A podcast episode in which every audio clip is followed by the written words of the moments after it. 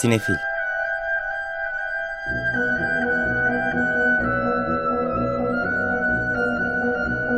Hazırlayan ve sunanlar Melis Behlil ve Yeşim Burul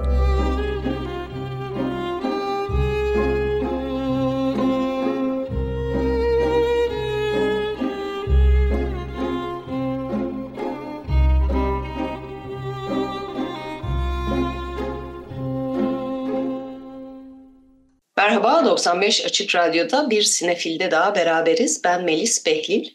Ben Yeşim Burul. Bu hafta e, haftanın yeni filmleri, gösterimler ve artık e, ödül sezonunda olduğumuz için verilen ödüller, açıklanan adaylıklar üzerine konuşacağımız bir programımız var. Evet, e, öncelikle çok sık olmayan bir şey, bir e, konser filmi var bu hafta. Hem de kısıtlı bir süreliğine e, gösterime giriyor. E, Queen grubunun 1981 yılında Montreal'de gerçekleştirdiği o unutulmaz konser IMAX e, formatında e, dinleyicileriyle ve seyircileriyle kavuşuyor. Evet dün kavuştu aslında ve sadece dört gün gösterilecek bütün dünyada aynı formatta. Sadece IMAX salonlarında ee, İstanbul'da da 3-4 yerde o yüzden Ankara'da var, birkaç şehirde daha var ama e, çok kısıtlı bir şekilde. Bu hafta Queen'i anmak isteyenler için Montreal konseri IMAX salonlarında. Evet, bu hafta bir de Cannes'dan, e, Cannes Film Festivali'nden gelen e, filmimiz var. Belirli bir bakış bölümünde dünya premierini yapmıştı. Daha sonra Carlo Vivari de Sitges'te e, gösterildi e, Lumière ödüllerinden de 5 adaylığı vardı. Evet, La Reine Animal hayvan krallığı olarak bizde de oynayacak. Thomas Cayen'in yönettiği filmde Adel Exarchopoulos, Romain Dury ve Tom Mercier başrollerde. E, Sitges'te gösterildiğinden de anlayacağınız üzere bir fantastik film. E, bazı insanların hayvana dönüştükleri bir dünyada bir dönemde yani günümüz dünyası gibi, şimdiki zaman gibi ama böyle bir mutasyon durumu var.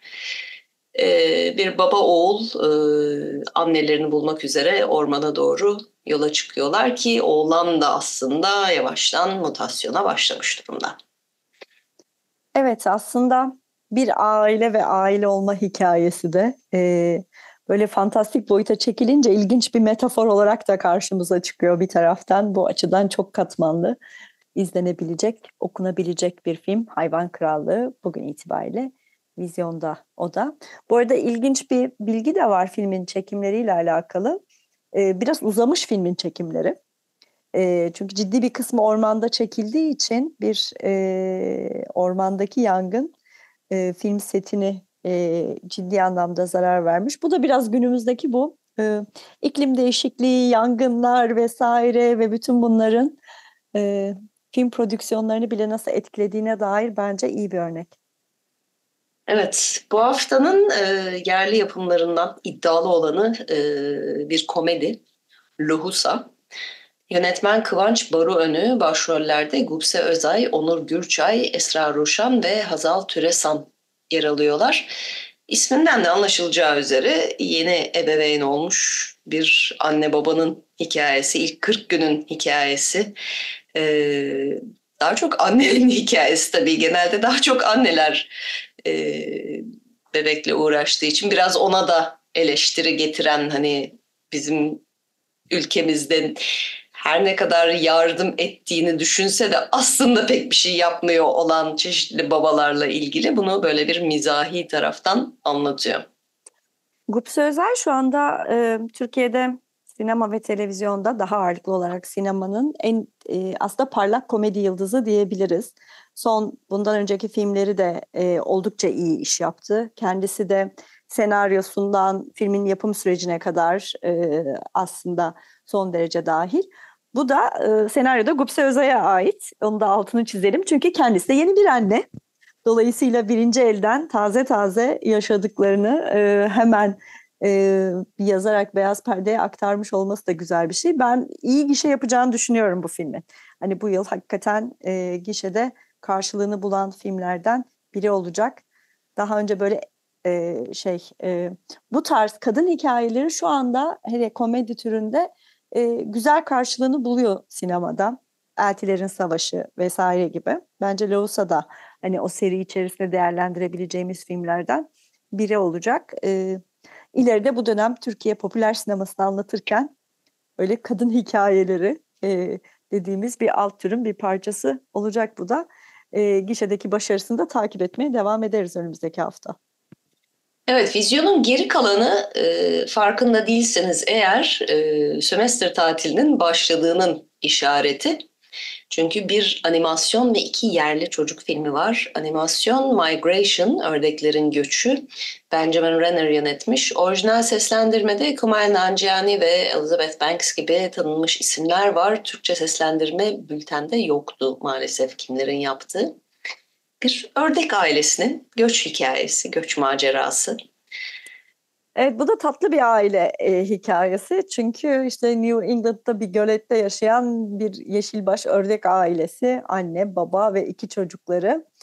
Ama yani baba orada hayatlarını güvenli bir şekilde sürdürmekten çok memnun. Anne bir noktada yani çocuklara dünyayı tanıtmak lazım birazcık biz de maceralara atılsak, farklı şeyler yapsak diyerek o e, her sene göçen kuşları ve ördekleri gördükçe üstlerinde e, o zaman sıcak bir yere gidelim diyorlar. Jamaika diye yola çıkıyorlar ama kendilerini New York'ta buluyorlar. Evet bu kendini New York'ta bulan zavallı hayvanlar animasyon alt türü diye de bir şey var galiba şimdi düşününce.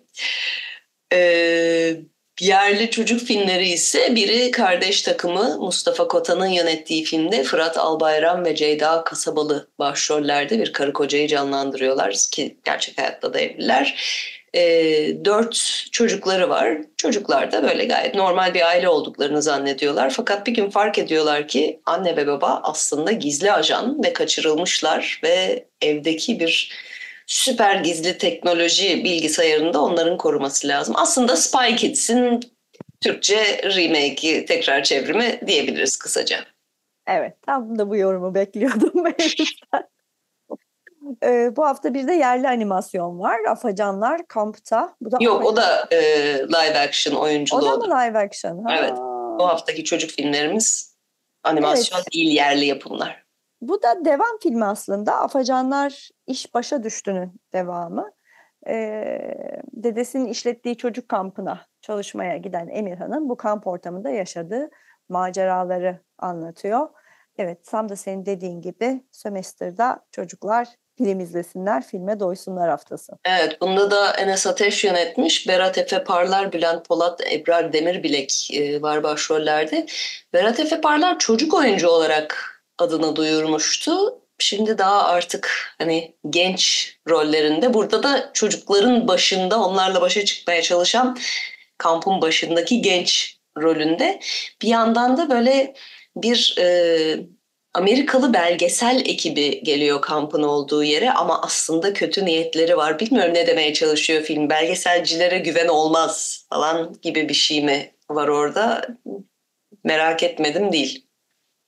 E, gerçi hani kamp demişken, belgeselci demişken ben bir başka e, 2023 filminden bahsetmek istiyorum. E, fırsat bu fırsat olsun. E, Disney Plus platformunda yayınlanıyor. Theater Camp, tiyatro kampı. E, bu da aslında e, Molly Gordon ve Nick Lieberman'ın birlikte yönettikleri bir film. E, hakikaten bir belgesel çekimi yapılıyormuş gibi başlıyor da. Tam belgesel çekimi başladıktan sonra kampın e, kurucusu olan e, John e, işte bir rahatsızlık geçiriyor, komaya giriyor ve ondan sonra o yaz kampın yönetiminin başına oğlu hiç bu işlerle alakası olmayan e, oğlu geçiyor ama bu arada da bu kamp tabii ki böyle hani tiyatro, müzikal ve sahne sanatlarını seven, genelde kendi ortamlarından dışlanan, e, birazcık zorbalığa uğrayan çocukların adeta bir kurtarıcı yuvası. Ancak bu dönemde öğreniyoruz ki John yokken kamp kapanma tehlikesiyle karşı karşıya. E, e, kampta çocukluğunu geçirmiş sonra çok büyük bir sevgiyle orada öğretmenlik yapmaya devam eden öğretmenler var. Ama bir taraftan da o belgesel çekimi estetiğiyle de devam ediyor. Çok tatlı, çok hoş, e, böyle hakikaten çocuklarla da izlenecek, kendinizi iyi hissettiren e, eğlenceli filmlerden biri Tiyatro Kampı Disney Plus'ta. Evet, vizyon böyle artı Disney Plus'ta. Hazır kamp demişken Theater Camp'i de söylemiş olduk. Ee, vizyon dışı özel gösterimlerde İstanbul Modern'de Biz de Varız programı devam ediyor. 11'inde başlamıştı. Bu son dönem yerli yapımların e, çok fazla vizyon fırsatı bulamayan ya da kısa süre vizyonda kalanlarından bir seçki e, her sene yaptığı e, İstanbul Modern'in. E, çoğu bitti gösterimlerin ama e, bu akşam mesela henüz görmemiş olanlar için saat 7'de Hayat var ve bu hafta sonu ile gelecek Perşembe'de filmler devam ediyor.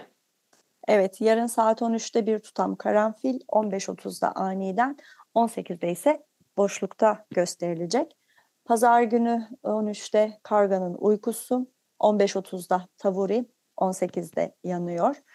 E, son gösterim günü 25 Ocak önümüzdeki hafta Perşembe günü ise saat 13'te yüzleşme, 15.30'da Tavuri ve 18'de Aniden'i izleyebilirsiniz. Sinematek'te ise Jean-Luc Godard gösterimlerinin artık sonuna yaklaşmış durumdayız. Ee, Aslında Godard ve Erden Kral retrospektifleri aynı zamanda bitiyor yaklaşık olarak. Onlar bittikten sonra ay sonunda aslında bizi heyecanlandıran yeni e, gösterim programları başlayacak. Evet bu akşam mesela 8'de Erden Kral'ın Yük filmi gösteriliyor son Kral filmi olarak. Ee, yarın e, da Son Godard olarak saat 2'de Çinli Kız La Chinoise var. Yarın akşam e, bir western klasiği Howard Hawks'tan Rio Bravo. Kahramanlar şehriymiş onun Türkçesi de. Ee, pazar günü e, bu Türk filmleri gösterimlerinde, yerli yapımlar gösterimlerinde yönetmen katılımı saat 2'de Melisa Önel ve Aniden olacak. Ee, pazar akşam 6.30'da ise Antonioni'nin Çığlık filmi gösteriliyor. Evet, e, İstanbul Modern ve Sinematek gösterimlerinden de bahsetmiş olduk. E, Beyoğlu sinemasında ise e, ülke sinemaları e, programı kapsamında yeni bir ülkeyi ağırlıyor olacak. Peru filmleri gösterimleri var. Evet, Peru sineması çok ülkemizde tanınan bir sinema değil. Şahsen ben de hiç Peru filmi gördüm mü diye sordum kendime hala emin değilim. E, dört film gösterilecek. E, başladı hatta gösterimler bu hafta sonunda devam ediyor. Horoz Siklet, En İyi Aileler, Margarita ve Lezzetli Kuru Yemiş filmlerin adları. E, bunlar da e, bu hafta sonu merak edenlere e, en son pazar akşamı 7.30'da lezzetli kuru yemiş olarak e, görme fırsatı olacak. E, Beyoğlu sinemasındaki yeni programda. Evet bu hafta e, sevdiğimiz platformlardan Mubi'de de bir e, yeni gösterim haberi vermek istiyoruz size. Aşk, Ateş ve Anarşi Günleri Türk Sinemateki ve Onat Kutlar belgeselini artık Mubi'de izleyebilirsiniz. Yönetmenliğini Önder Esmer'in yaptığı bu film. Ee, Türkiye'de sinema kültürüne çok büyük bir katkısı olan e, Onat Kutlar'ı ve Türk Sinemateki'nin kuruluş hikayesini anlatıyor. Evet, e, aslında belgesel olarak hani çok heyecan verici olduğunu söyleyemeyeceğim. Oldukça düz, güvenli sularda gidiyor ama e, iyi bir arşiv taraması yapılmış. Bildiğim kadarıyla zaten bu bir doktora tezinden doğan bir işbirliği sonucunda sinemaya aktarılmıştı. E, pek çok e, röportaj yapılmış. Bir de akıllıca bir şekilde Mithat Alan Film Merkezi'nin zamanında derlediği e, bu sözlü tarih çalışmasından e, faydalanılmış. Çünkü yani bu insanların bir kısmı artık hayatta değil. Mesela Rekin Teksoy ile uzun uzun bu konuda e, konuşmalar var. Çünkü o sözlü tarih çalışmasında o dönemi anlatmış, sinemateki anlatmış, Onat Kutlar'ı anlatmış. Bütün onları kullanmış film. Çok dediğim gibi e, akıllıca bir şekilde. E, Türkiye sinema tarihine ilgi duyanlar için e, iyi bir fırsat. Mubi'de e, Onat Kutlar belgeseli Aşk, Ateş ve Anarşi Günleri Türk Sinemateki ve Onat Kutlar. Evet, alternatif gösterim programlarımız da böyle bu haftalık. Ee, harıl harıl ödül sezonu haberleri, ödüller, ödül törenleri devam ediyor bir taraftan. Şimdiden sizin şey e, size e, şunun haberini müjdesini vermek istiyoruz. Önümüzdeki hafta ayın 23'ünde Oscar adayları açıklanacak sonunda tüm ana kategoriler. E, sektör bir anlamda soluğunu tutmuş bunu bekliyor. Biz de adaylıklar açıklanır açıklanmaz önümüzdeki cuma günü canlı yayında özel konuklarımızla bu adaylıkları değerlendireceğiz ve özel bir Oscar programı yapacağız. Şimdiden takvimlerinize not edin. Evet, e, geçtiğimiz hafta verilen ödüllerden e, bir tanesi zaten takvimi de bozdu. Çünkü Emiler verildi geçen hafta. Normalde 2-3 ay önce verilmesi gerekiyordu ama bu seneki grevler nedeniyle ertelenmişti. Ve Emiler de kendisini ödül sezonunun tam ortasında e, altın kürelerle Critics' Choice ödülleri arasında bir yerde buldu. E, tabii Emmy televizyon için veriliyor ve Amerika'daki televizyon için veriliyor. Bir de International Emmy var biliyorsunuz. Arada bir yerli Türk dizileri orada e, çeşitli ödüller de alıyorlar. Bu sene en iyi telenovela'yı mesela almışlardı. E, ama burada e, Altın Küreler ve bu seneki aşağı yukarı bütün ödüllerde olduğu gibi aslında komedi ve drama hep aynı dizilere gitti. Hepsinde de aynı oyunculara da gitti e, bu dizilerden. Ve tabii dramada Succession, komedide The Bear. Evet, e, komedi yani The Bear her şeyi alırken belki birazcık sürprizlerden bahsedebiliriz bu arada. Hakikaten The Bear her şeyi aldı e, önceki yıllarda bolca ödüllendirilen işte eleştirmenlerin de seyircilerin de hatta Emmy e, üyelerinin de e, oy verenlerin de pek sevdiği Ted Lasso eli boş döndü. Onu söyleyebilirim ki son sezonuydu aslında onun da. Hani Succession gibi onun da böyle bir e, zaferle e, çıkması beklenebilirdi. Nedense ben aslında son sezonunu sevdim Ted Lasso. Ben de ben her sezonunu sevdim. Çok beğenilmese de e, ilk sezonun o yarattığı his galiba daha farklıydı. Epeydir ilk defa bu kadar pozitif ve iyi hissettiren bir dizi vardı karşımızda. Son sezonla alakalı şöyle de bir yorumum var benim. Ee, bilmiyorum katılır mısın ama yani ilk sezonlar boyunca aslında Ted Lasso'nun e, o son derece pozitif ve neşe ve mutluluk saçan abartılı halinin altında ciddi bir üzüntü, kaygı, korku, pek dolu yani pek yoğun bir duygu karmaşası olduğunu fark ediyorduk ama işte sezonlar ilerledikçe onlar böyle parça parça açıldı ve son sezon aslında tam anlamıyla bir kendinle yüzleşme, kendinle barışma, hayata bakma. Aslında o hani terapi gibi düşünecek olursak evet. kapanış hani hakikaten onu bir e, sonlandırmaya doğru giden yoldaydı. Aynı zamanda e, her zaman çok pozitif mesajlar veren bir dizi olmakla beraber LGBT artı karakterler konusunda ilk kez bu kadar net bir duruş ve tavır e, sergileyerek hani oradan da çok pozitif bir şekilde toparladı en sezonunda en sezon son sezonunda. Ben e, ama işte o ilk mutlu dönemi geçtikten sonra insanlarda bir galiba onu beklemeye devam ettiler ama o da gerçekçi bir şey değildi bence. Dediğin gibi ben çok daha iyi bir yere gitti aslında. Çok daha sağlam bir yere gitti. Ama o ilk sezonun hafifliğini kaybetti tabii bunu yapınca. Ki yani bence aslında çok da iyi kullandı onu. Çok da güzel anlattı hikayesini.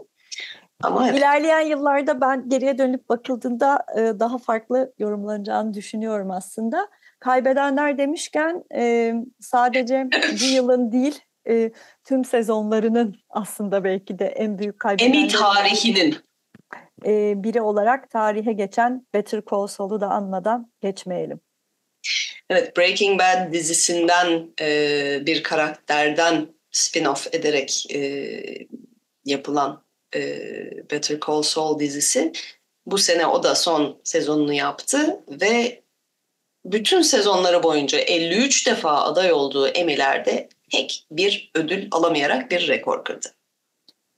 Gerçi bazı teselli şeyleri gördüm. The Wire gibi dizilerin de e, yer aldığı hani ödülsüz, emisiz e, klasikler sıralamasına girdi diye. Ama The Wire'ın o kadar adaylığı da yok galiba. Yani Emiler fark etmedi bile The Wire'ın ne kadar iyi olduğunu o yayınlanırken. Hani birkaç sene sonra insanlar aa böyle bir şey varmış deyip fark ettiler. Better Call Saul bir de 53 adaylık az buz değil yani. Her sene onlarca adaylığı var. Ee, ve hiç ödül yok. İlginç Breaking Bad de bayağı ödül almış bir dizi evet. aslında. Evet. O yüzden e, böyle ilginç tesadüflerin olduğu bir törendi bu sene Emiler. Aynı zamanda çok kültürlülük ve çok çeşitlilik açısından da anlamlı bir ödül töreniydi. E, mesela Beef dizisi çok sevildi o mini ve limitli dizilerde. E, orada da böyle e, Asya Amerikalı e, karakterlerin ön planda olduğu yaratıcısının da yani adam o kadar çok çıktı ki sahneye senaryo için çıktı, yönetmenlik için çıktı, dizi için çıktı.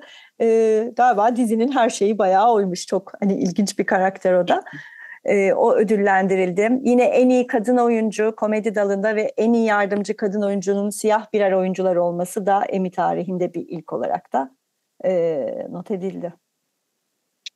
Evet, geçen hafta bir de Critics' Choice verildi. Ee, o da yani sektörün içinden değil de eleştirmenlerden aslında hani Oscar'da oy kullanacaklar değil ama yine de böyle bir öncesi olarak e, insanların takip ettiği bir ödül töreni. Orada da televizyon Yine aynı şekilde gitti. Beef, Succession ve The Bear olarak.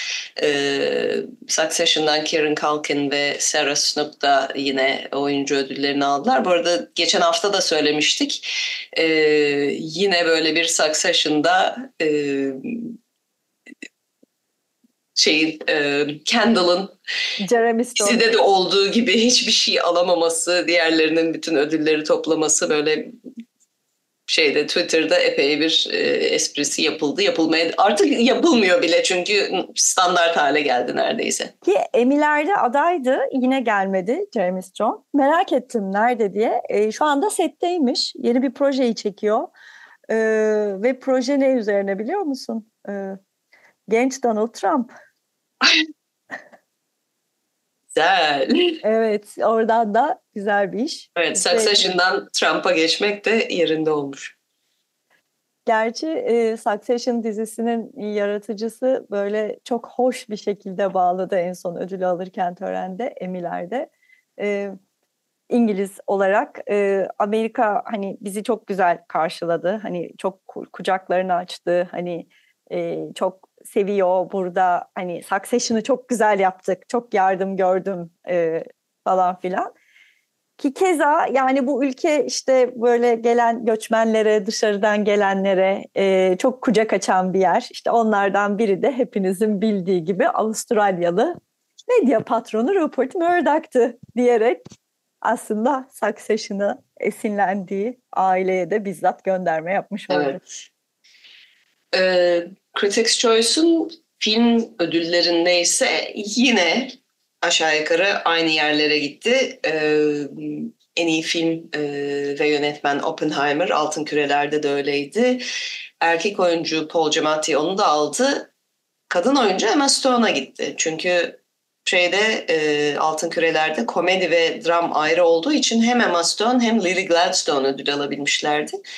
Tabii Oscar'da da tek kişiye inecek bu. Bakalım Emma Stone mu, Lily Gladstone mu göreceğiz. Evet, e, yani hakikaten burada en iyi oyuncuyu Paul Giamatti almış ama bir de Cillian Murphy gerçeği var. Çok kafa kafaya gidiyor e, bence şu anda erkek oyuncu yarışı diye düşünüyorum. E, Critics' Choice ödüllerinde en çok şaşırtan ödül herhalde e, en iyi şarkı kategorisinde Barbie ile alan I'm Just Ken oldu.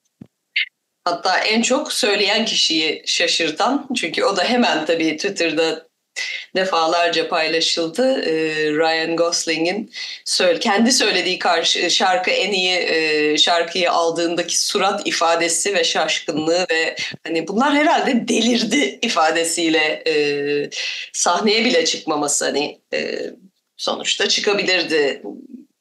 Şarkıyı yazanlar çıktı ama onun da performansı olmasa bu şarkı böyle bir ödüle hı hı. E, değer görülmez. Şimdi şey konuşuluyor tabii. Keşke Oscar'larda da aday olsa da Ryan Gosling çıkıp sahnede bunu söylese diye. Oscar'ları izlemeye değecek bir şey olur o zaman.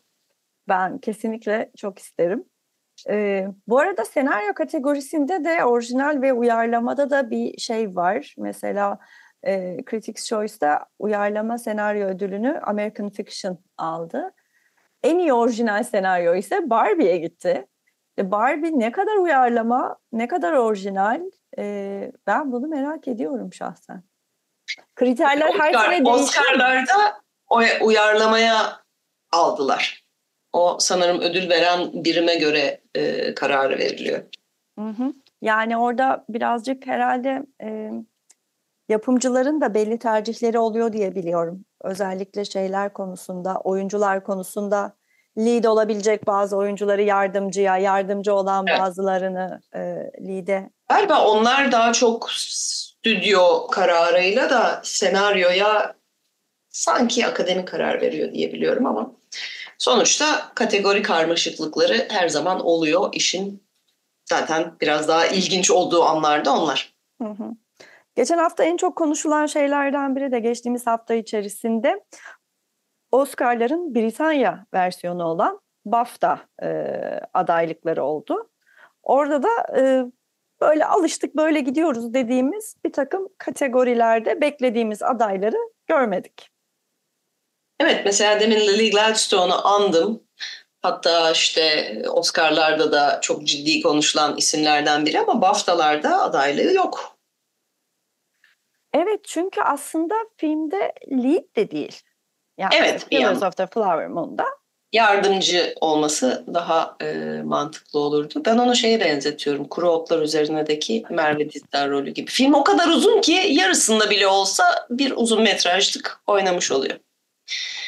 Esas yönetmen e, kategorisinde Martin Scorsese'nin olmaması, Greta Gerwig'in olmaması, e, bir hayli ilgiyi çekti.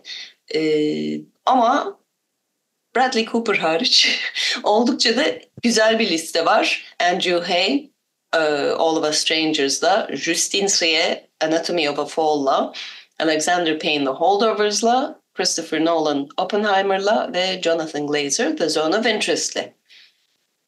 Evet, en iyi film kategorisine bakarsak e, burada da yine Anatomy of a Fall'u, Holdovers'ı, Killers of the Flower Moon'u, Oppenheimer ve Poor Things'i görüyoruz. Yönetmeni aday değil ama en iyi film kategorisinde aday.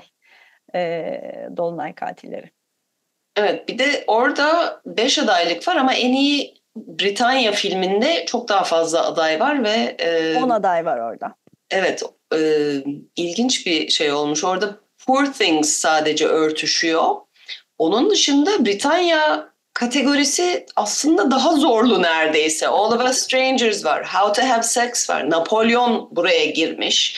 Ken Loach'un son filmi The Old Oak, Poor Things'i söyledik. Rye Lane var, o da çok konuşuldu bu sene. Saltburn var, her ne kadar ben genelde çok negatif şeyler duysam da. Scrapper var, Wonka var, koskoca prodüksiyonlu Wonka da buraya girmiş ve The Zone of Interest var. Ee, o yüzden hani BAFTA'larda esas çarpışma Britanya filmleri arasında. Ama Wonka ile Zone of Interest'i üst üste yazınca şimdi tamam alfabetik olarak öyle geliyorlar ama yani evet e, Auschwitz duvarları ve çikolatacı şarkı söyleyip dans eden Timothée Chalamet yan yana biraz garip duruyorlar hakikaten. Biraz olmadım. Belgesel kategorisinde de ilginç bir seçki var. Bir tarafta Moripol'da 20 gün var. Bir tarafta Wem belgeseli var. Bu 80'lerin e, ünlü pop grubu John Mike, e, George Michael ve Andrew Wrigley. E, ayrıca American Symphony, Beyond Utopia ve Still a Michael J. Michael J. Fox Movie e, adaylar arasında.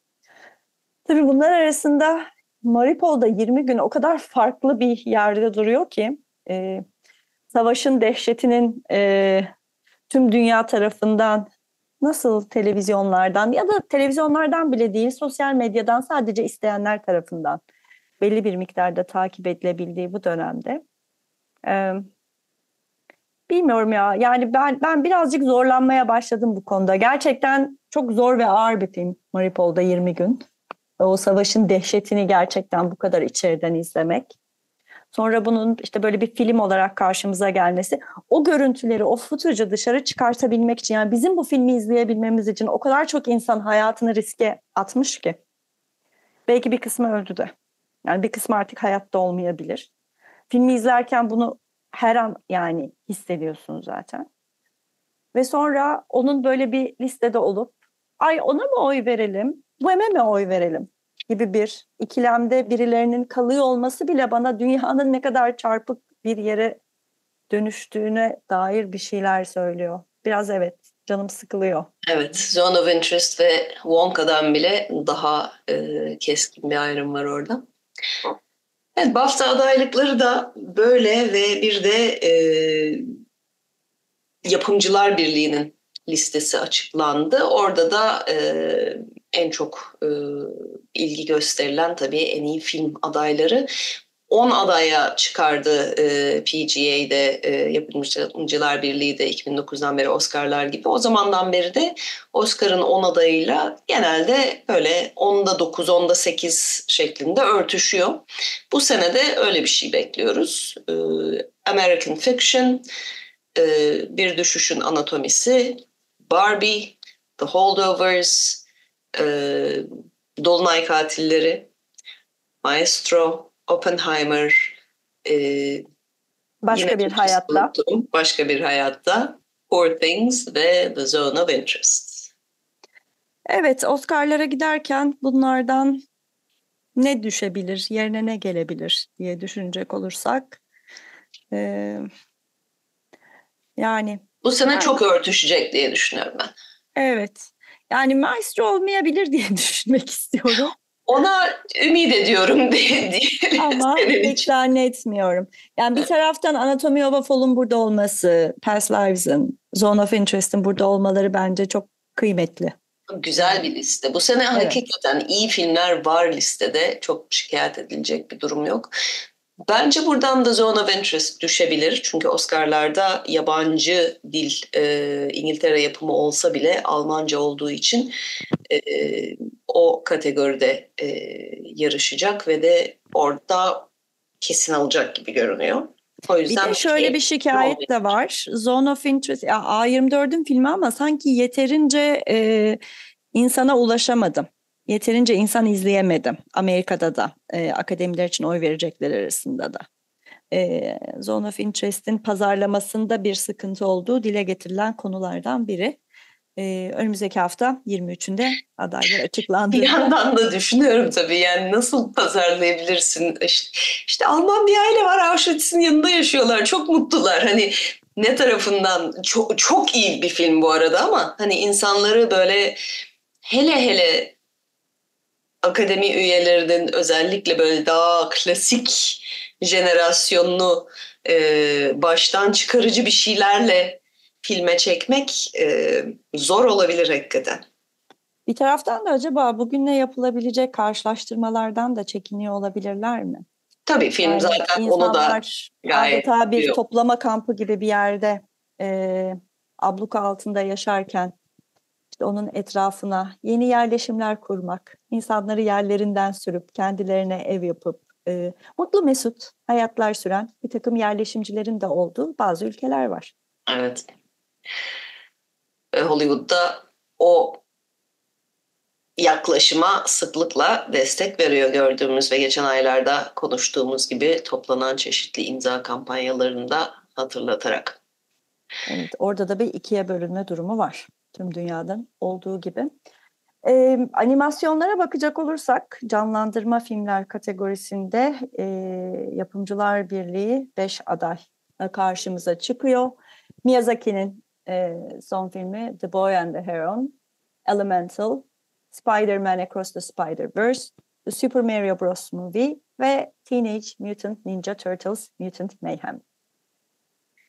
Evet, e, animasyon deyince tabii esas geçen hafta Annie ödüllerinin adayları açıklandı. Ee, onlar da animasyon Oscar'ları diyebiliriz. Onlar da animasyonların en büyük ödülleri. Orada da en şaşırtıcı şey e, Nimona adlı filmin en çok adaylığı alması oldu. Dokuz dalda. Ee, yoksa adaylar hani en iyi film adayları benziyor. Nimona, Spider-Man, Suzume, Teenage Mutant Ninja Turtles ve The Boy and the Heron. Ee, ama Nimone'nin bu kadar farklı dallarda e, tabii orada böyle bir sürü kategori var, bir sürü yönüne, işte efektlere, karaktere, şuna buna e, farklı farklı ödüller veriyorlar.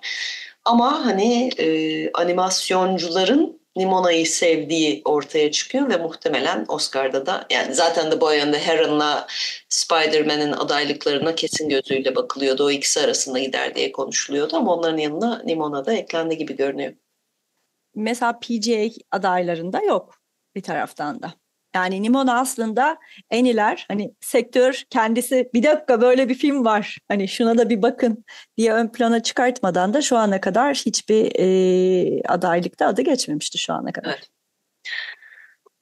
Evet adaylıklar da böyle aşağı yukarı demin Yeşim'in de dediği gibi önümüzdeki hafta 23'ü e, Oscar adaylıkları açıklanıyor. Biz de önümüzdeki hafta için öyle özel bir konuklu program planladık. Ee, gelecek hafta e, daha çok onlarla sohbet ederek e, Oscar adaylıklarını değerlendireceğiz.